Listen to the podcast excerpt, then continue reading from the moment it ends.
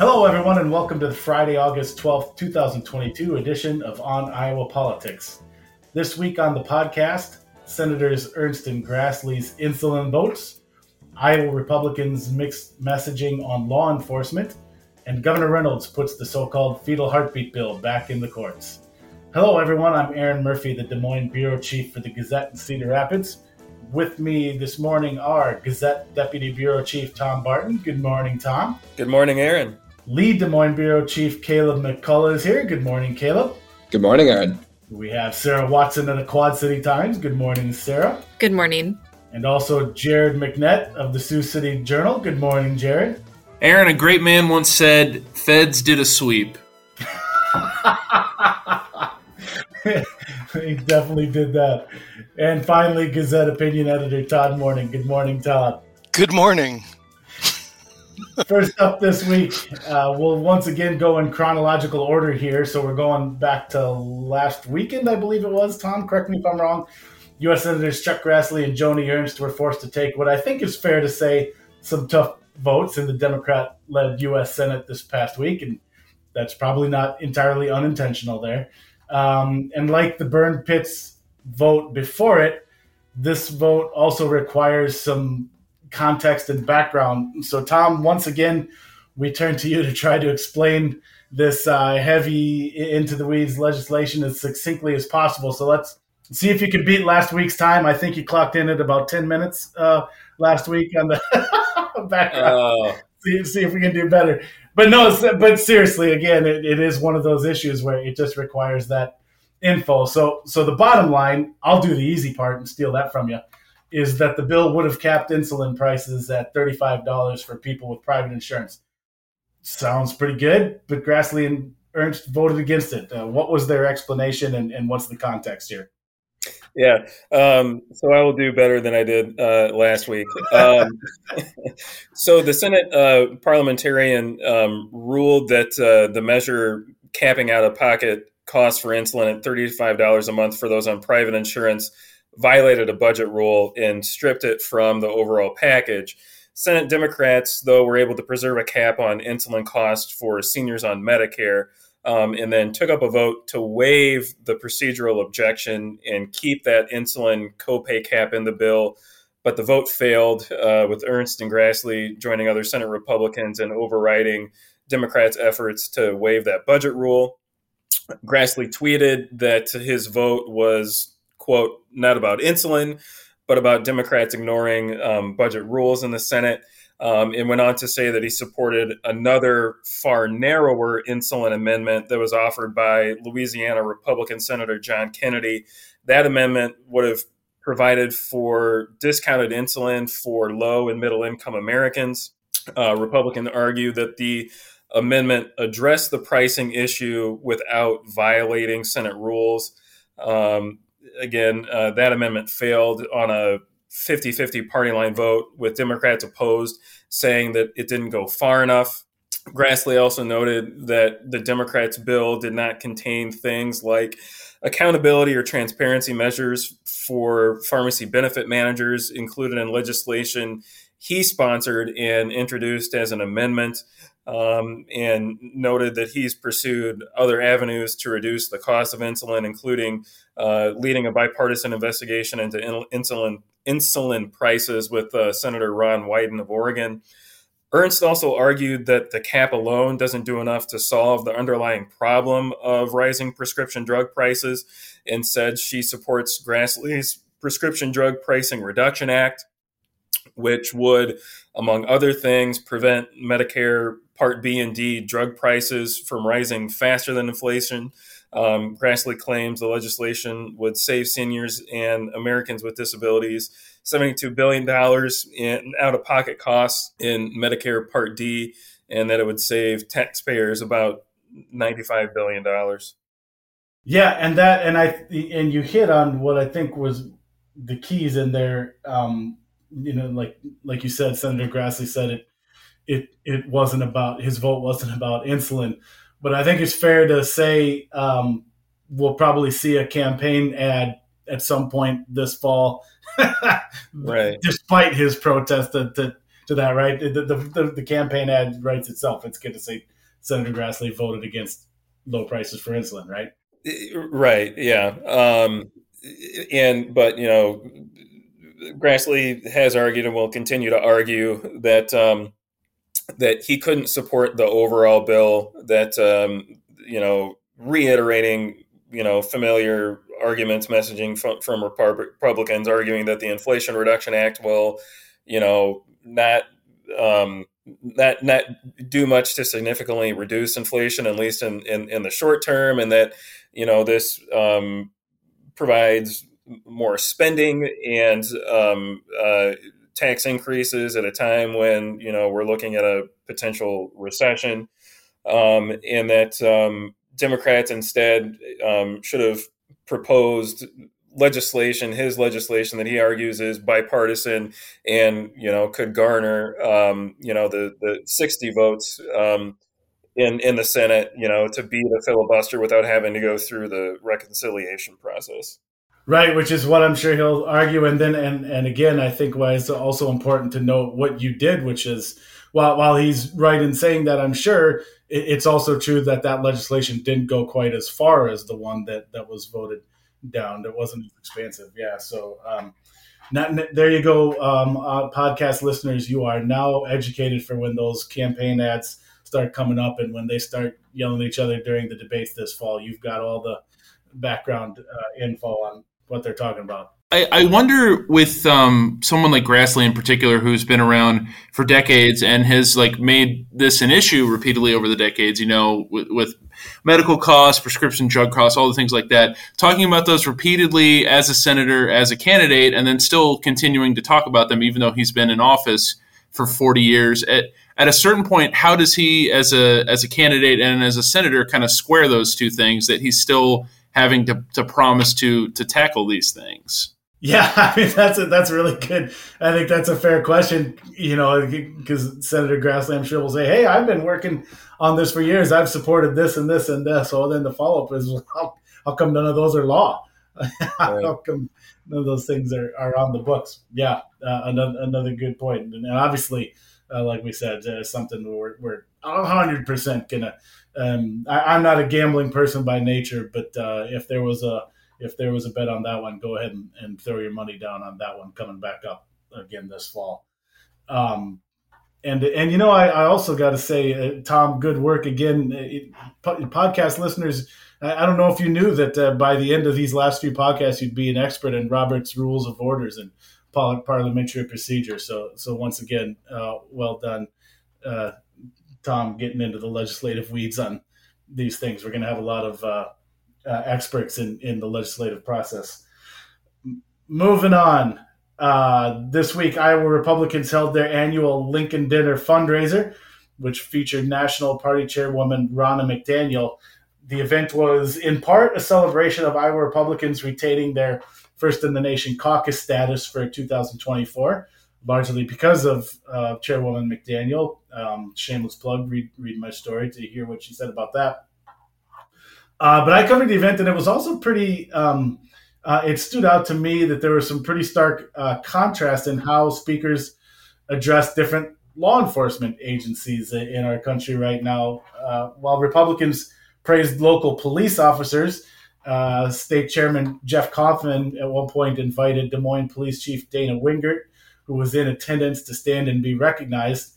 Uh, Republicans also, and sometimes literally in the in the very next breath, rushed to the defense of former President Donald Trump by leveling some pretty heavy criticism um, at the FBI. Uh, so I guess it depended on which law enforcement agency you were a part of uh, uh, on that night, or whether you were uh, celebrated or, or criticized. Um, the night's opening prayer, uh, delivered by National Committeeman Steve Scheffler, even included a reference to the quote "out of quote, out of control Justice Department." Um, Jared, let me start with you here. In, in the wake of the FBI's search of former President Trump's home uh, this past week, um, we've seen that not, not just from Iowa Republicans, we've heard this from Republicans across the board. Is it does this look like the plan from the party of uh, how dare you say defund the police? Um, is now what sounds to me like trying to delegitimize another law enforcement agency. Is, is that what the plan is here from Republicans? Um, so it's probably worth mentioning uh, first in this discussion, since this just happened yesterday, that there were uh, reports of an armed man standing outside of the FBI's office in uh, Cincinnati, who uh, then got killed by law enforcement a couple hours after in like a rural standoff. And the investigators in that case have been talking about looking into connections that that suspect might have had to uh, far right extremist groups. So there's that piece. Um, now, the piece about the folks who've yelled, you know, how dare you defund the police, and they're now talking, at least on social media, about defunding the FBI. Some of that is just trolling, like plain and simple. It's basically kind of a game at this point of online politics to kind of concern parrot what your opponents used to say when it's beneficial for you to do. Um, so right now, it's incredibly beneficial for people who f- firmly support uh, President Trump to go after the FBI and all of this. And there's a couple reasons. You know, one, for years now, Trump has talked about the deep state being out to get him. And in that cosmology, there aren't a lot of organizations that are bigger battering rams for the deep state than the FBI. So you've already got that built in narrative that you can work off of. Um, you know, second, there are still plenty of questions that are going to have to be answered and explained about how every little aspect of the the raid came together and what's been gained from that and all of those things. So in some ways, you know, the cement is still kind of wet, and that's when you can play around with ideas of what's really going on uh, in all of this, and you can start to craft your own ideas and your own explanations about out of control justice departments and, and everything like that. And then also you know, uh, groups like the FBI aren't really overwhelmingly popular uh, with people. I know, like, just with Republicans, there was a 2018 uh, Pew Research poll that found that only 55% of Republicans had a favorable view of the FBI. Uh, support for police is way higher than that uh, among Republicans. And, you know, that makes sense for a couple of reasons. People have a better chance of knowing a police officer or seeing one in their day to day life than they do a Fed of some kind. And then there's a conception of FBI folks as these officers who, you know, live privileged lives and come from elite schools, which isn't entirely unfounded. So when you have all that coming together, then you have a group that's really easy to go after and one that your base is not going to mind if you go after. You're not going to really upset too many people if you attack the FBI. Yeah. Um, and Todd, you and I um, had a little exchange on Twitter the other night about this, and silly us hoping that people would kind of hold their water on this and maybe give it 24 to 36 hours before you know offering hot take commentary on what the FBI search meant, uh, uh, you know, dare to dream. Obviously, that. oh, you fools! You poor, yeah, poor right. fools! right. uh, such dewy-eyed mooncalves. Um, but you know, within so so we had that, and again, you know, at that Iowa Republican fundraiser, so, uh, constant criticism from multiple speakers, Governor Reynolds, Chairman Kaufman, um, some of the uh, Senator Grassley. Um, within 24 hours of that event, um, U.S. Attorney General Merrick Garland had made a public statement, which is uh, one of the things a lot of them were calling for. And then more reporting came out about the search and, and some of the sensitive materials that the agency was after. I, I what Todd, what is the fallout from this? Is is is this just a hot news cycle item that'll be forgotten by the end of the weekend, or is is there a longer shelf life to this for any reason? Yeah, I, I think there's a longer shelf life. I mean, you've got the Washington Post reporting that this may have been a search for uh, highly classified nuclear weapons documents, which is seems to be a big deal. Although, again, we don't know yet because we haven't seen the, the warrant. We don't know what they found. So, I mean, but it's, you know, it's, it's like anything. There's just a lot of irresponsible knee jerk reactions to this and, and some of them calling for violence. Uh, and, and, you know, the, the, the thing that was troubling is that the rhetoric from sort of the quote unquote mainstream Republicans or people who are in elected office was very close to being about the same as folks on you know social media saying that there was going to be a civil war. The I mean, Jared mentioned the guy in Ohio that tried to storm an FBI office, and at this point, there's a Truth Social account with his name. They haven't confirmed it's his account, but it was talking about, you know, arming yourself and and and taking to the streets and you know all of that kind of civil war type rhetoric that we've been seeing in the last few days. Uh, yeah, I mean, it, it's just it, it's it's sad to see so many people. I mean, and I compared it to we had the, you know, a few weeks ago we had the report on the uh, the the ten year old girl in Ohio that had been had been raped and had to go to Indiana to get an abortion, and and conservative commentators immediately lashed out and said this was made up, it wasn't true, and then it turned out to be true, and then they had to sort of backpedal quickly. You'd think right after that happened they might think twice, but that's not the that's not the, the world we live in. There's there's no more keeping your powder dry. You just start blowing stuff up immediately. So that's where we're at. Yeah, and, and the the the one the the clips that made the round that I got the biggest kicks out of there was two of them. Um, one where um, uh, someone had reported the possibility of violence coming out of this, and that got an eye roll on from some conservative pundit. I don't remember who. Um, and then within literally the next 12 to 18 hours, we had the incident that you were describing. Um, and and and and the other one was a, a commentator who said anything short of if if if the FBI was searching for anything short of the nuclear codes, then this wasn't worth it. And 12 hours later, hey, guess what they were looking for, folks? Um, the other thing I just want to add to this, and and to folks listening, um, this isn't an attack on necessarily anyone in particular or or a po- political party, but but this feels. uh, it's a defense of my industry and um, shoot the messenger has become uh, modus operandi uh, lately. So when I see um, a lot of people trying to essentially tear down the FBI for the sake of protecting an individual, it feels very familiar uh, to what has happened to the to the media over the last uh, you know six, seven, eight years. Um, you know, there, there's there's a clear strategy of take the groups that are um, maybe going to call you on your stuff and uh, try to delegitimize them. So when they do that, uh, maybe people won't believe them. Uh, and and this is it, it, like I said, th- this whole uh, the last 24 to 48 hours have felt uh, uh, very uh, familiar. Is that me defending the FBI? I guess that can't be a good thing, right? Hey, hey, FBI, listen to how much I like you. Uh, well, it's you know we it's it's okay to defend them, you know, when we don't have any evidence that they did anything wrong. I mean, right. You know that you needed probable cause to convince a judge in Florida to allow this search warrant to go forward. So now the judge is in like hiding because, of course, that's what you you do whenever you sort of cross the the magatrons. But uh, you know, we we just don't know until we know what they were searching for and what they found, we have no idea whether they were acting irresponsibly or whether this wasn't warranted right. or right. or any of that. So I mean, that's I mean to sort of act, talk about defunding the FBI and all of this, you know, garbage before we even know what's happened. All it is is just they're they're they're trying to spin this narrative, I guess, for lack of a better word, so that it's sort of like the Mueller report, you know. But Bill Barr came out and said, "This is what the Mueller report is." It, it actually it wasn't exactly what the Mueller report was, but that filled the vacuum, and then that became the that became the narrative that conservatives keep saying to this day was that you know the whole Russian thing was a hoax and all of that, and it, it really wasn't.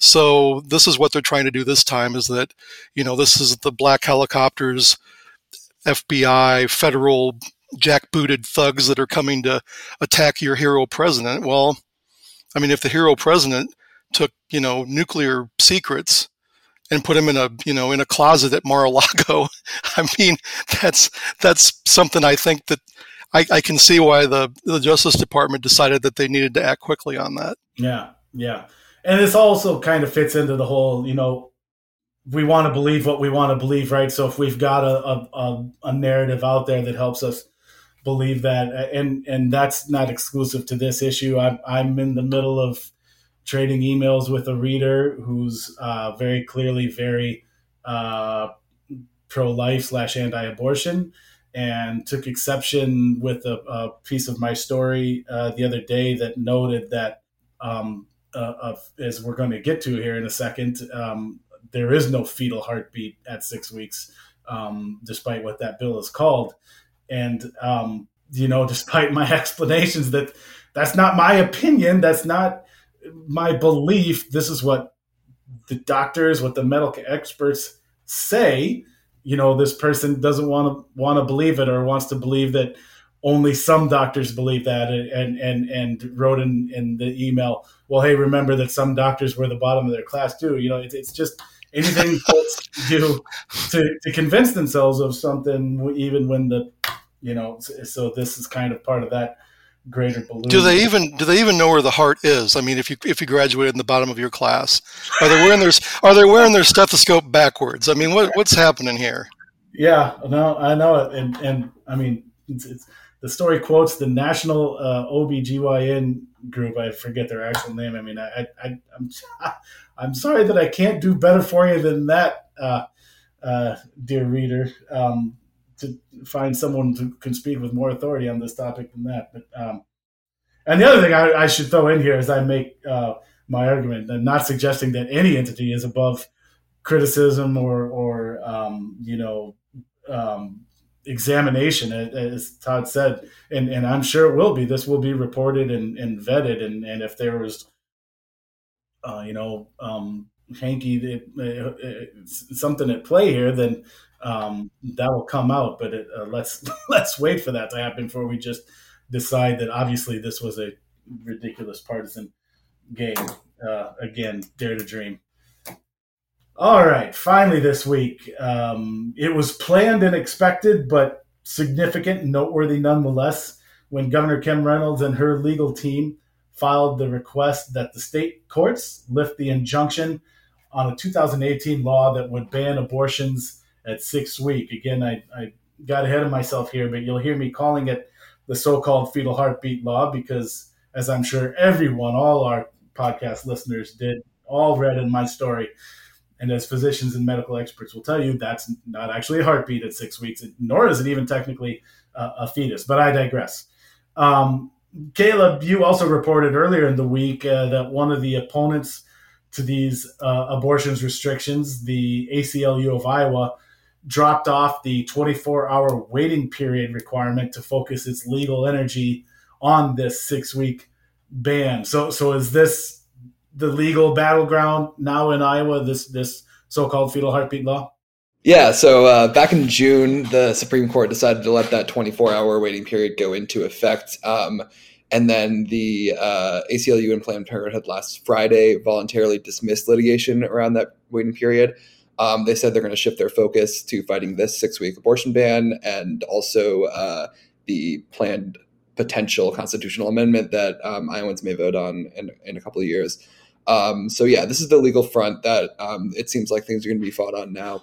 Um, and as far as process goes, anyone can correct me if I'm missing anything here. But um, as we look forward, I think the the district court could choose to lift that injunction, and then, you know, I'm guessing Planned Parenthood would try to take that to the Supreme Court um, or the court could keep the injunction, and at which point Reynolds and the state would try to take it to the Supreme Court. I think sooner or later it'll probably end up in the Supreme Court, and we'll probably get a more solidified understanding of what type of laws the state can pass to restrict abortion. Um, if you remember in, in that June 24 hour waiting period decision, the court kept in place the undue burden standard that was in place in federal law. Um, but they said that pending the results of the Dobbs decision, um, that had the chance to be relitigated. Um, and now we have the Dobbs decision and, and they got rid of all that. So uh, this will probably be the process to kind of solidify what the legal standard for abortion laws are here in Iowa. Yeah. Um, I, I think that's uh, uh, pretty accurate, Caleb, that regardless of what the district judge rules, this is, uh, I have a hard time believing either side is just going to accept that ruling and not appeal it. This is eventually making its way back to the Iowa Supreme Court, which again, as as we've talked about in the past, and should probably note here again as we talk about that, all uh, Republican appointed justices and five of the seven by Governor Reynolds herself. Um, Sarah, regardless of what happens, I mean, at this point, the train has left the station, and this is an issue that's been out there all summer and will continue to be this fall. Do we have a sense yet of whether there will be any political impact from the path chosen here by Reynolds and Iowa Republicans. Do we know whether this issue is going to move Iowa voters in any meaningful way this fall? Do we have any evidence of that yet? Yeah, that's a great question, and I think you know obviously we'll wait and see how the how the November election goes. But um, I think there's definitely some interesting polling to look at at the in the um, Des Moines Register MediaCom Iowa poll um, when they took a look at abortion. Um, you know, it was about a quarter of voters that said that they um, they think abortion should be legal in all or most cases. A quarter of those voters said that they were still going to vote for Reynolds. Um, and so, you know, for some folks that see, you know, think that abortion should be, um, there should be access to abortion may you know that may not be their top issue. And so um, so i think it'll be really interesting to see you know um, how how this can impact um, voter attitudes and you know further in that poll. It's um, abortion is a really critical issue for about 70% of iowa democrats. Um, and so you know i could maybe see this being if democrats and the national playbook has kind of seemed to be this is really a key issue for Democrats that um, so considering that 56% of Iowans at least and and still a majority of uh, voters nationwide um, support abortion access in um, most cases. You know, this is a really key issue for Democrats. 70% of Democrats in Iowa think that this is a critical issue, but only 45% of Republicans thought that uh, abortion was a critical issue in the November election. So, um, and 55% of independents thought it was a critical issue. So I think it'll really come down to, um, you know, how this can rally uh, the Democrat base, how the Republicans can rally their base, and if this is, you know, enough to get their voters energized, and uh, and then where independents land too.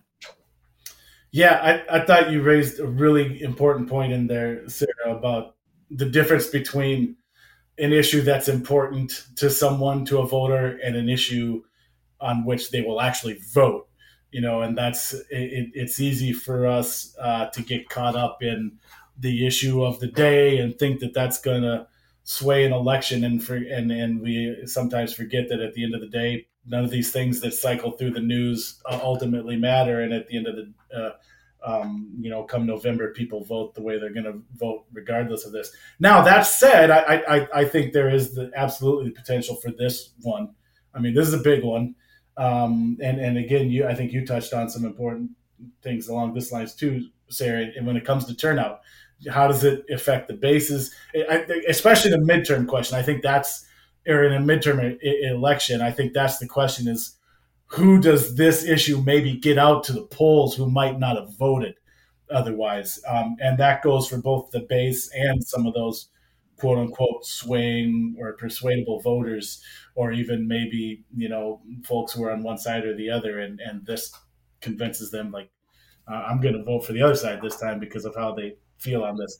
I think that's where especially in some of the close races we talk about some of these congressional races um, where this could have an impact. And we don't know yet. Might, maybe it will maybe it won't but but but i see, at least see that potential there when you talk about who it actually gets out to the polls.